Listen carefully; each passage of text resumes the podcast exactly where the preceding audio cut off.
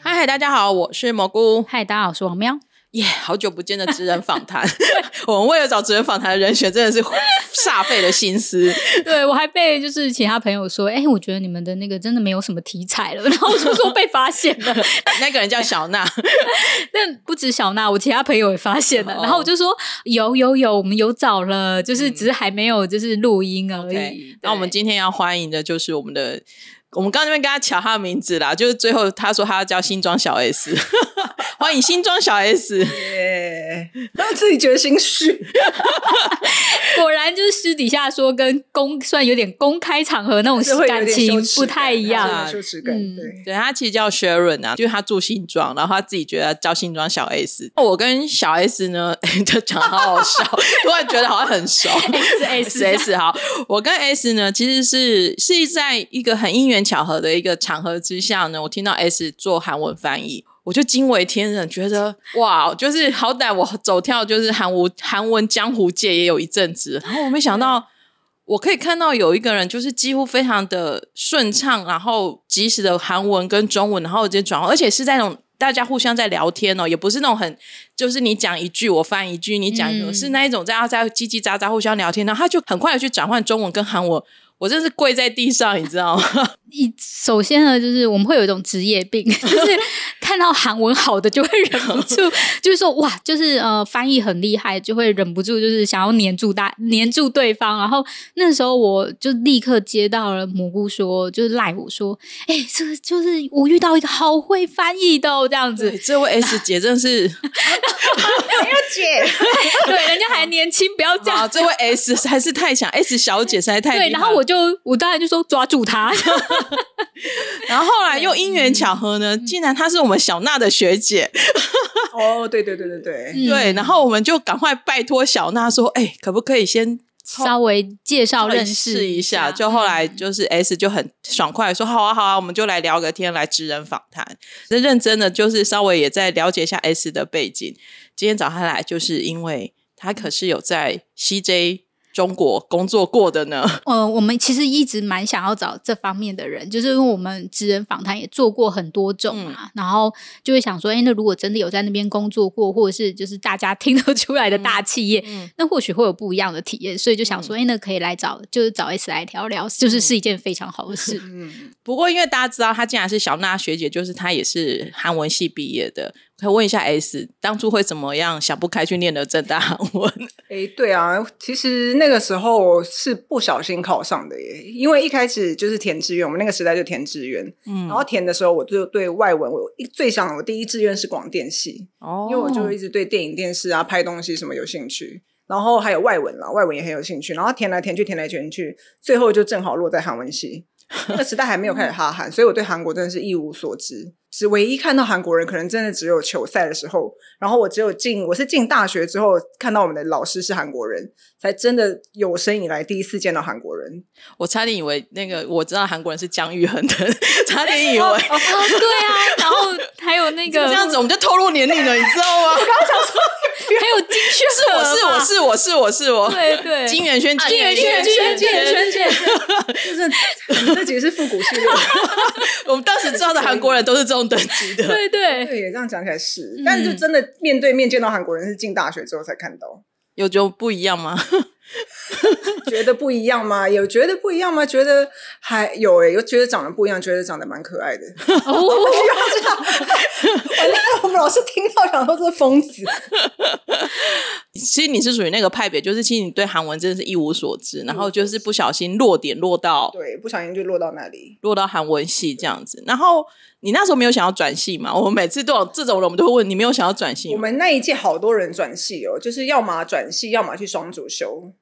然后我本来一开始有那么想，但是因为我大一暑假的时候，我就去，我们有那个叫什么呀？去语学堂，就是我们会去姐妹校，嗯、然后去那边体验，有点交换的感觉吗？呃、他们会来吗？他他们不会来，就是有点是我们去他们我们的姐妹校，然后去交换，哎，不是交换，就是去参加语学堂，然后做一个月的语言研修。嗯，但其实他大部分就是，当然白天有上课，但是很多时间其实是跟当地的一些韩国朋友们，会有韩国朋友们，嗯，就是去指导你说，去告诉你韩国的风土民情啊，然后介绍你学校干嘛干嘛的。就是第一次踏上了韩国的国土，然后觉得哎，这个地方还蛮有趣的。所以第一次是在釜山还是在哪里？在首尔。在首尔。我哎、哦，我大一的时候去的是汉阳大，大二就去的是成均馆，哦、那都是语学堂。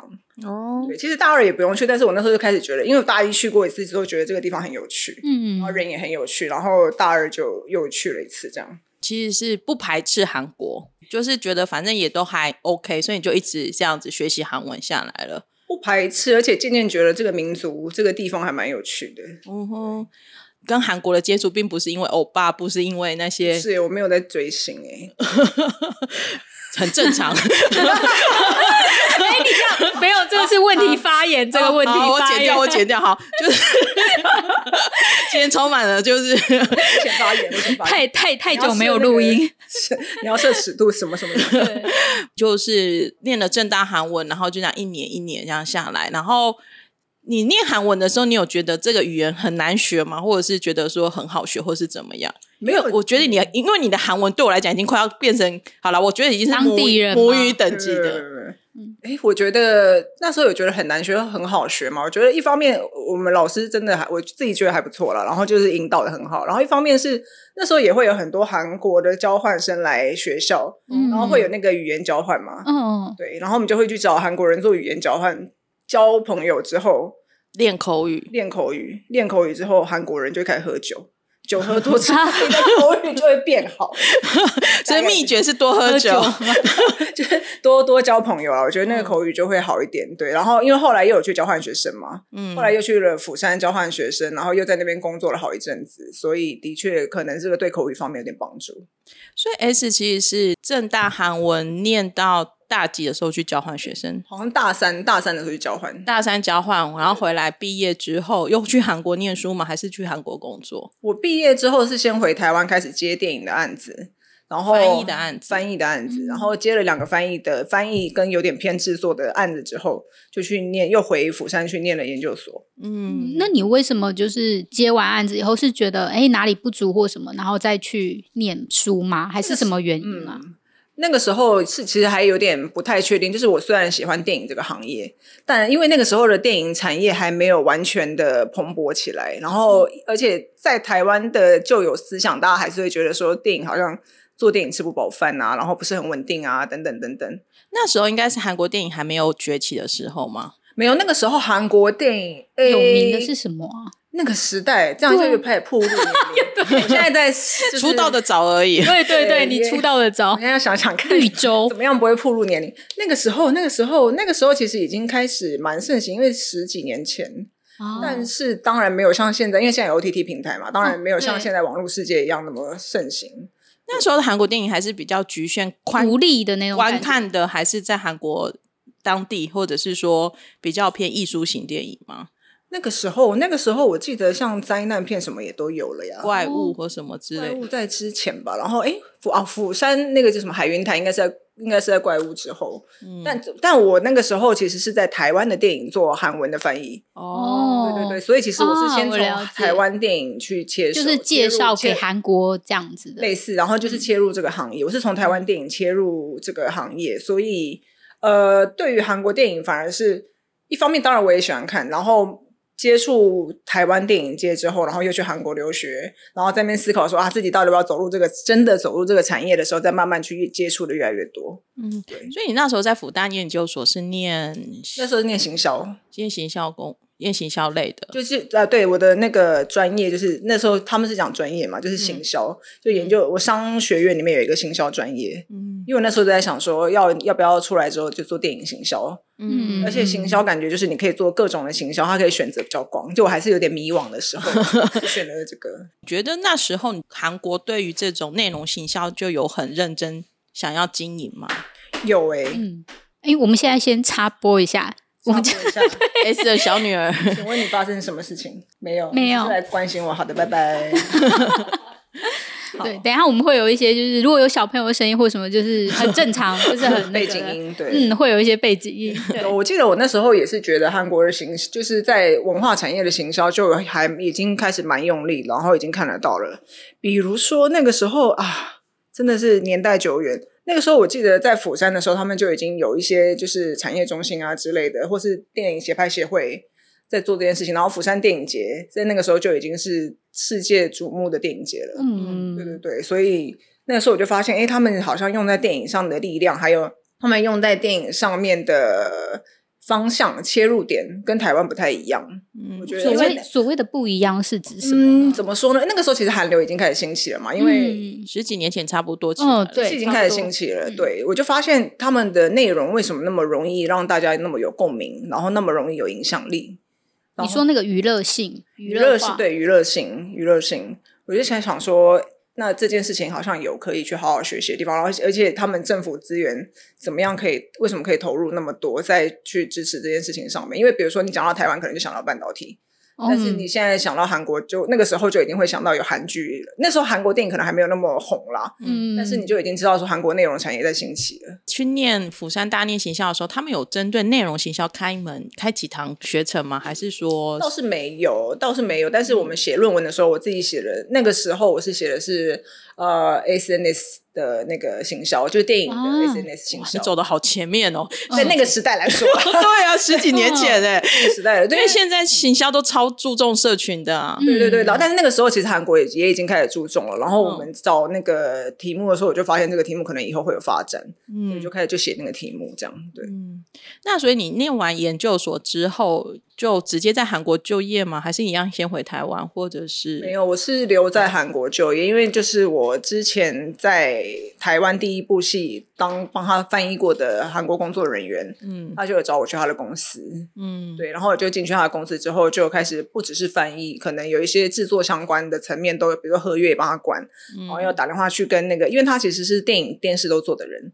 所以，比如说要打电话帮他去电视台 argue 说：“哎，你这个钱少给我啊！”就韩国人跟韩国人吵架，哦、所以那个时数不对啊。然后有一些，比如说中国或者是台湾有一拍东西来来韩国拍东西的时候，我也会去帮忙。所以其实已经有点开始学着做制片的角色了。对，那个时候就开始已经做开始做制作的角色，然后协拍的角色这样。对，因为我们一直听说。就是韩国电影在有这种制片的系统，算是一直很认真的去打造跟让它系统学习。对，就是他你有感？你在那个行业工作，你有这个感觉吗？那时候，但是其实那个时候还没有，因为那个时候也是蛮，他们真的是也蛮血汗的，就是他们土法炼钢这样子。土法炼钢的话，拍摄上面当然他们都会想一些比较系统方面的东西去开发，然后去让它做得更好，嗯、但是。人力方面其实真的是也还蛮血汗的，所以他们后来一天工作几小时啊？当然法定就是合约上，对对对对，合约上他都是写八或十嘛。但是其实因为韩国十六，不 是因为韩国他们就是很拼嘛，他们就是一个很重视感情的行业，嗯，就是工作结束之后还要去喝酒。呃，没有，我觉得重点是你工作做不完，然后他们就会看彼此的眼色，谁敢下班啊？对啊，然后没有做完，没有人敢走的。然后他们那个上下阶级，现场也是啊，就拍摄现场也是上下阶级还是很明显，所以其实大家还是会先把以工作做完为主，所以之后才，我觉得那可能也是。造成之后有一些，就是你可能肮脏性，然后不是有一些意外嘛？嗯，发生的对，有有工作人员猝死啊，嗯、或是什么之类的。对，台湾现在也是有一些这些问题嘛，但其实韩国那个时候也有。对，我记得那时候有些韩剧都有拍出这些事情来，嗯、就是很血汗的事情。对对对，因为因为韩剧那个时候还也还没有 OTT 平台，然后有很多、嗯、就很多肮脏戏，超多肮脏。嗯，对啊，所以很多事情真的是在大家很拼命的状态下完成的。也有这些前人的血泪，才会有后人后面的一些制度啦。啊、我觉得也是，啊、也是都是要在产业都是这样子学习，就是要慢慢的，哎，大家就是发觉，哎，这件事情其实这样做不对，然后大家再可能去改善它。嗯，对，就直接在韩国就是就业，然后开始做制作。那你好奇重点来，你怎么进到 CJ 哦进去的？对对对，我就是在那边做了一阵子之后累积经验，然后那个时候有 C 有听说朋友跟我说 CJ 在找人。嗯，对，然后而且那个时候其实身边的，因为那时候是中国电影正好蓬勃发展的时候，然后身边的韩国工作人员其实大部分都想要往中国走。哦，对，那时候、嗯、那时候是大家都想要进军中国，对，那个时候还没有想要进军好莱坞，那时候是想要进军中国。嗯，对，所以然后我那个时候其实已经接了好几个案子，是我明明人住在韩国，但是我要跟着韩国工作人员去去去中国，然后去帮他就是弄他的事业啊等等，去协调等等的。所以我后来就觉得，其实大方向既然都往这边走，那又有这个机会的话，我就去聊聊看。嗯，对，然后聊了之后就过去了。嗯，所以 CJ CJ 他们在中国那边是成立多久啊？哇，还蛮久的，现到现在可能也已经超过十几年了。因为他们一开始是在那边是有点像是发行的形式，把一些韩国电影发到了中国。嗯，对，比如说刚刚说的海云台啊等等，也就是他们在那边做发行。嗯，然后后来就开始慢慢也想要做制作，所以就把一些韩国片拿来翻拍，然后他们自己也就是出品方之一这样子。所以你到时候在那边就是负责等于中韩两边的这些电影制作的一些事项的沟通协调，还是包含就是起案子啊，然后控管那些预算或什么的。都有诶、欸，其实因为那个时候已经呃，公司里面会中韩文的人一定不只有我，嗯，所以我除了做中韩之间的协调，而且那个时候很流行是找韩国导演来中国拍戏，对对对对、哦、对，有我记得，对，有一阵子很流行这个，嗯、然后就做了很多这样的协调，所以就是默默的其实有跟。蛮多大导演一起开过会，但是跟他们协调之外，还有当然也有从头开始，比如说想那个 casting，想明星要找谁，要演员要找谁啊，嗯、然后资金从哪里来，然后制作要要在哪里拍，就真的比较很当地制作的层面也都要参与到，然后故事开发也都有参与到，真的是从头到尾都有在进行。其实真的内容好丰富哦！突然想说，那你那时候工作一定很疯狂的累吧？嗯，因为几乎感觉是。都要控的，因为内容实在太多，是很多细节。其实虽然说这样一个一个项目，但其实里面要做进行的事情是非常多的。是是，但你一定不是我一个人，就是大家一个 team 一起完成。嗯、当然，对对对。可是大家这样子，其实工作时数 应该也是非常的夸张。现在要是有台湾的影视行业的人在听的话，应该想说，嗯，嗯，就是这样。其 实这个有点不分国界。可是你还是很喜欢电影嘛？我还是很喜欢的，我很喜欢电影，然后其实不止电影啦，电影、电视，然后现甚至后来综艺我也很喜欢，嗯，然后内容产业我都还蛮喜欢的，我很喜欢创作，就是跟着别人一起创作这件事情，因为我知道我自己没有创作的天分，但是跟着别人一起创作出这件东西，我觉得是快乐的。S 有参加罗 PD 的活动，因为后来后来有跟我相认，然后拿着那个糖棒，我想笑笑，我贴在我们家哎，对，想说哎。哎，我觉得超厉害的！你有做哎板子？你说应援板？没有，他们那天不是送那个后面的应援标语那个 “Nana Land Never End” 嘛？他那就拿出了，我吓一跳。哦哦哦，很像那个对反清复明什么要认清，插出去。对，好，突然间哎想到哦，你 没有？我觉得那个时候是因为 S 说到创意两个字，他就跳出来说：“哎，我们就是也有就是罗 PD 的见面会很有创意，是这样吗？”没有，没有，很有，很有。所以其实，那你在 CJ 这样北京工作多久啊？哎，快三年哦，快三年。然后后来还在又待在北京的其他制片公司，又做了一阵子才回来。疫情的时候才回来，等于是有经历到，就是韩国大量的想要在中国市场试水温努力，然后后来遇到了萨德事件，整个。萨德事件，然后整个关门，然后又碰到疫情，然后又碰到他们那个政治管控。其实不只是有萨德一件事而已，嗯、就是还有各种接二连三的管控。嗯，其实还蛮多事件的那个时候。可是那时候会不会觉得很冲击？因为突然间就是政策真的是说变就变，然后整个就是就突然间就紧缩嘞。是啊，那个时候应该是在中国所有影视人都有这样的感觉吧？对，就是不只是韩方，韩不只是跟韩国相关，对，不只是韩方。你说可能美方也是。呃，对，美方也是哦。那时候美方也还蛮冲击的，嗯、因为那个时候也很多美国公司或是美国制片人跑来中国建立一些那个工作室啊，或是制片公司，嗯、但后来也都铩羽而归啊。见证了这段历史，你有没有什么泡沫化的历史？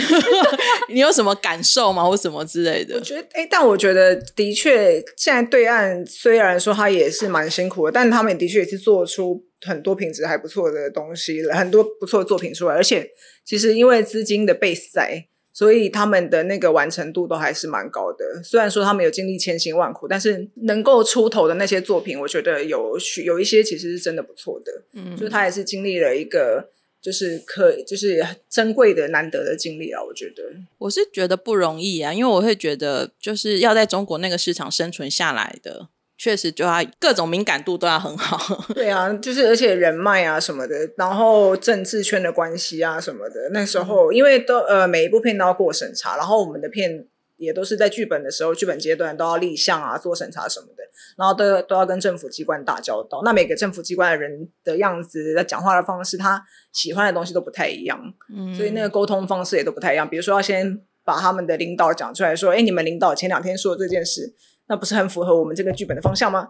哦哦，所以他真的是从剧本就开始审查了。对，然后对哦，是从大纲就开始审查，不是说就是我们拍完以后再送审，这样太慢了，太慢了，因为这样子钱钱都投下去了。一开始大纲就要审，然后剧本当然也要审，然后然后你完拍完片还没有就是完全做完完全定检的时候也要审，然后你审完之后你要拿到一个叫龙标的东西，你要拿到龙标，就是他们最后。你确定可以上片之后，然后你开头会有一个噔噔噔噔噔，然后会出现一只龙，代表说你这部片是被审核过的，确定可以上片的。你要拿到那，你要拿到那只龙你才能上片。然后，所以对，所以你就是拿到龙标这件事情是非常荣耀的事情，就大家觉得 哇，终于对于投资投资方或者制片方来说，当然是一件就是松一口气的事情。嗯，就代表可以上，可是你之后还不确定嘛？你还要看档期哦，你还要看档期，然后你要看你的艺人、你的演员有没有发生事情。等等等，就很多事。Oh, 他们艺人万一旦出事，跟韩国一样，就对啊，我有经历那一段，就是大家那时候一直在什么逃，说什么逃税、抓逃税啊，嗯、然后抓说薪水报高啊，oh, 那段时期，嗯、那个时候的确是看了很多惊人的数字。哦，但对，所以他们不是还有阴阳合约吗？嗯嗯嗯，当然，就是当地当然有些地方有啊，对对对，就是有很多各种大大小小的方法，或是。做事的方式都被看都看过了，觉得还哦，所以他们的那个片酬真的都很高。因为那时候我记得有一阵子吵，是因为他们觉得这个片酬太高了，所以导致于整个制作的成本。对啊，但是因为他们市场的 base 大嘛，嗯嗯嗯，所以他们的片酬的确是还蛮高的。尤其你你如如果能够带来票房的人，那当然他片酬就高，他就是赚钱的那个啊。大，就是、大，大部分都这样子，就是有那个指标性的人物在，他可能大家就会觉得说，哦，那他大概就会有千万票房了。对，但后来有一阵子也发现这也不一定准，嗯，因为他们在泡沫化的时期，有很多有名的人出来，就是比如说演员当导演，然后拍了一些看了不懂他在拍什么的东西，哦、然后观众也渐渐的变聪明，也渐渐的发现说这件事情不能再被继续下去了，所以。就开始有这种领太多钱啊，嗯、然后不公正的事情发生啊，嗯、就开始有这样的声音出现。然后，因为你一旦钱领太多，对于国家机关来说，这就是一个要被注意的事情啊、哦。对，现在也是，现在到现在也还是啊，就是不管什么行业都是嘛，你只要在那边钱赚太多，你就是会被多看一眼啊。那你经历在中国市场里面，然后在韩韩方的电影公司工作，你觉得他们？韩国为了要融入中国文化，有做出很多的努力吗？我觉得他们很努力，但是呢，又不愿意放下身段。哦，嗯，然后你觉得韩国还是一个傲气吗？有诶、欸，尤其是一开始，当然现在因为中国内容越做越好，所以他们一方面，我觉得他们比较没有了啦。嗯，但是我觉得他们一开始就还蛮有傲气的，然后就比如说他们会觉得，哎，这个在这个剧本在国在韩国可能。嗯，不一定。那么韩国人不一定喜欢，那中国人会不会喜欢？后来发现其实并没有，韩国人喜欢的，中国人也会喜欢；中国人喜欢的，韩国人大部分也都会喜欢。其实一个受欢迎的题材，嗯、它应该是就是对，嗯、一个受欢迎的题材应该是都喜欢，全球化的，对，应该是全球化的。可是，那你觉得韩国韩国工作人来中国最不能适应的是什么？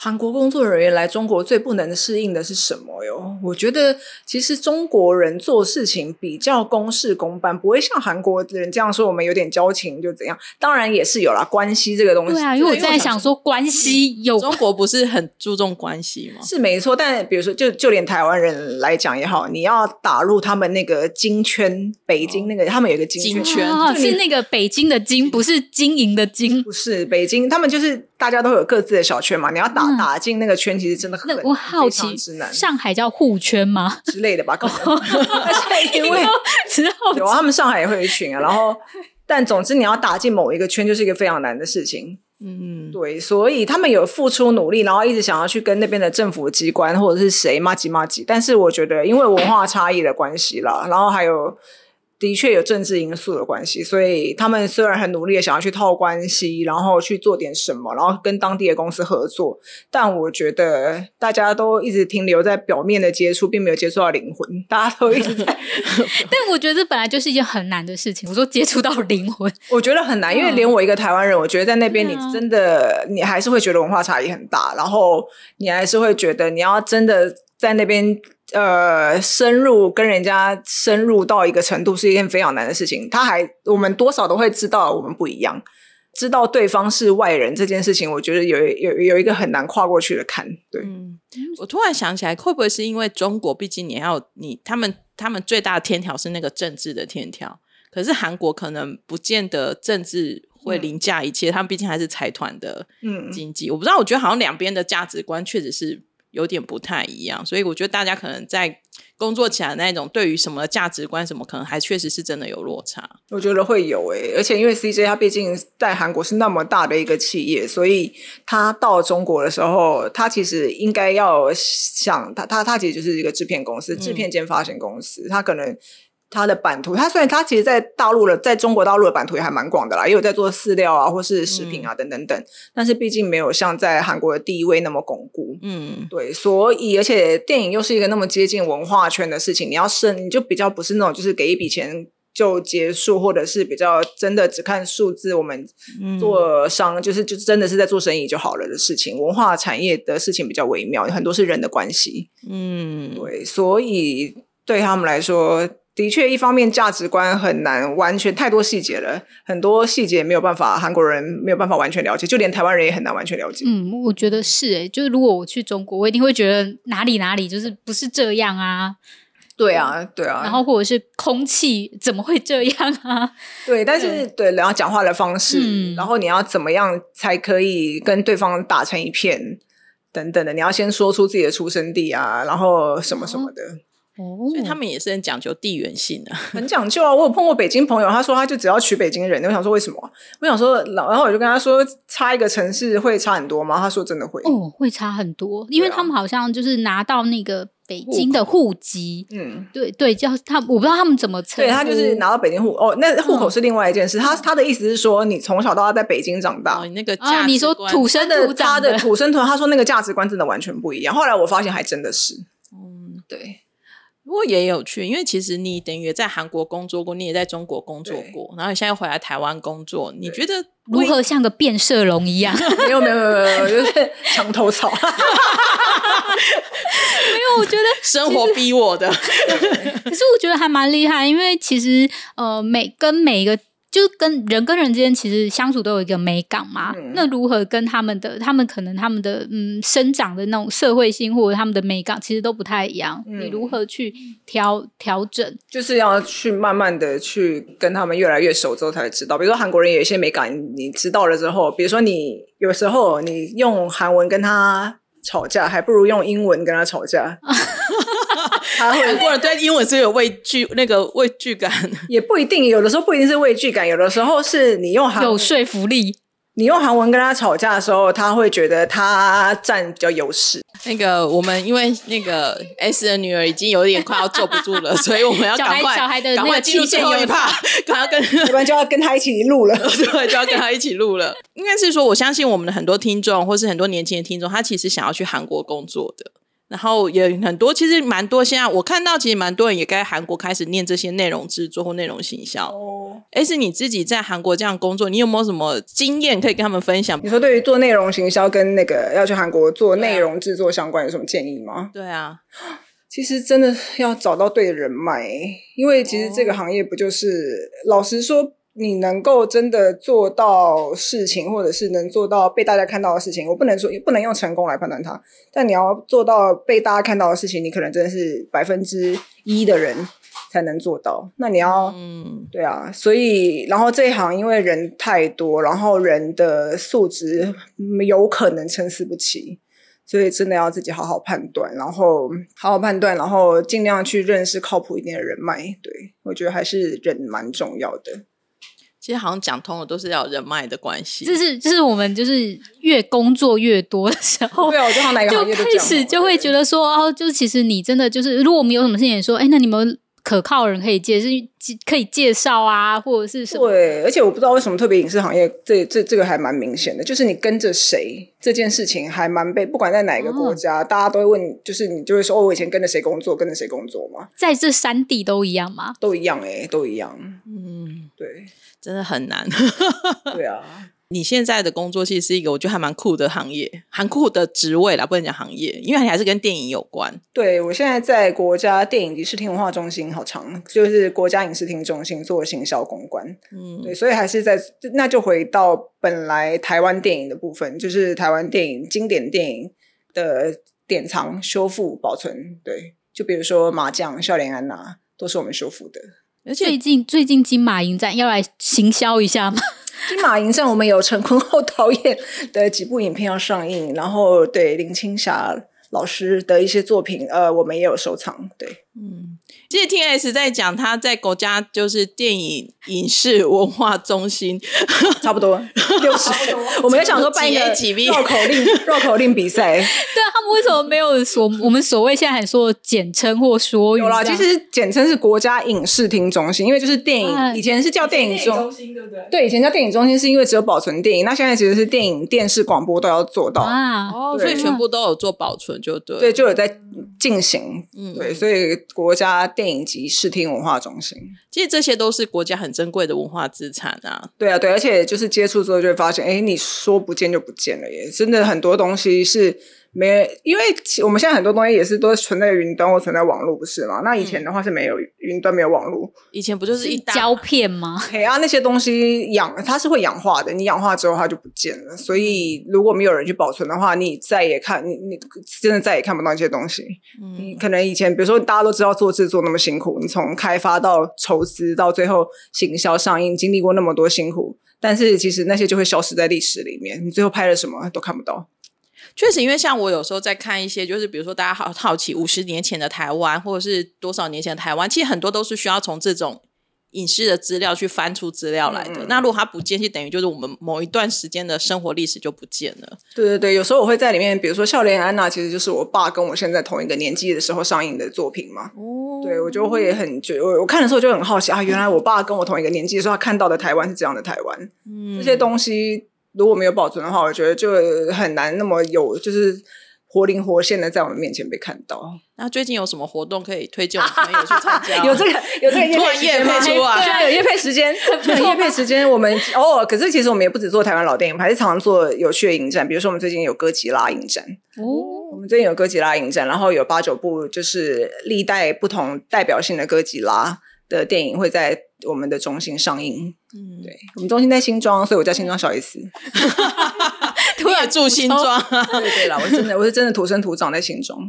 好啊，那我们其实今天就是跟我们的新庄 S、新庄小 S 拉里拉扎聊了一些。其实我们就是算是就是很好奇，就是在这些同样是在做内容制作，在在不同的地方会做什么样的事情。可是其实发现其实万中归一耶，其实你还是要有就是好的人脉，然后要知道。到对方要要在你要在哪里做做什么样内容，你要在当地知道当地的文化的状况，这个都真的是需要时间跟心力去投入。然后我觉得我自己这样听下来，我觉得就是 S 真的是一个变色龙般的人，因为我真的觉得，因为我会这么说，是因为。他其实也不是特别对韩文有兴趣，他就填入了韩文系嘛。哦，对啊，我是不小心考上的。对啊，那考上之后，他真的就是，然后就去交换，然后就是就语言，嗯、然后这些东西就是他慢慢，然后他自己对广电有兴趣，他还是把它结合起来了。哎，对，好缘分哦！就是我那时候还在我高中的桌子上科上说我要上广电系什么的，嗯、就最后走了一圈回来还是。对对啊，所以我觉得那个，然后他的我觉得也很丰富啊。不论是在韩国，然后跳到中国北京去，然后现在又回到台湾，我觉得那个就是整个而言，就是，其实你还是绕着电影在走，对只是尝试不一样的。嗯是，我觉得我中心喜欢的那个东西好像一直没有变。对，对我其实在绕着我喜欢的东西走了。嗯，所以我觉得那时候不会说，哎，我念了什么样的科系，我就会好像对我的兴，其实是可以跟兴趣结合的。我觉得整体而言，而且我觉得可能特别是语言的关系，而且运气也很好，嗯、正好韩国的内容蓬勃发展。嗯，对对对。好，那我们今天就非常谢谢我们的新装小 S 来跟大家聊聊。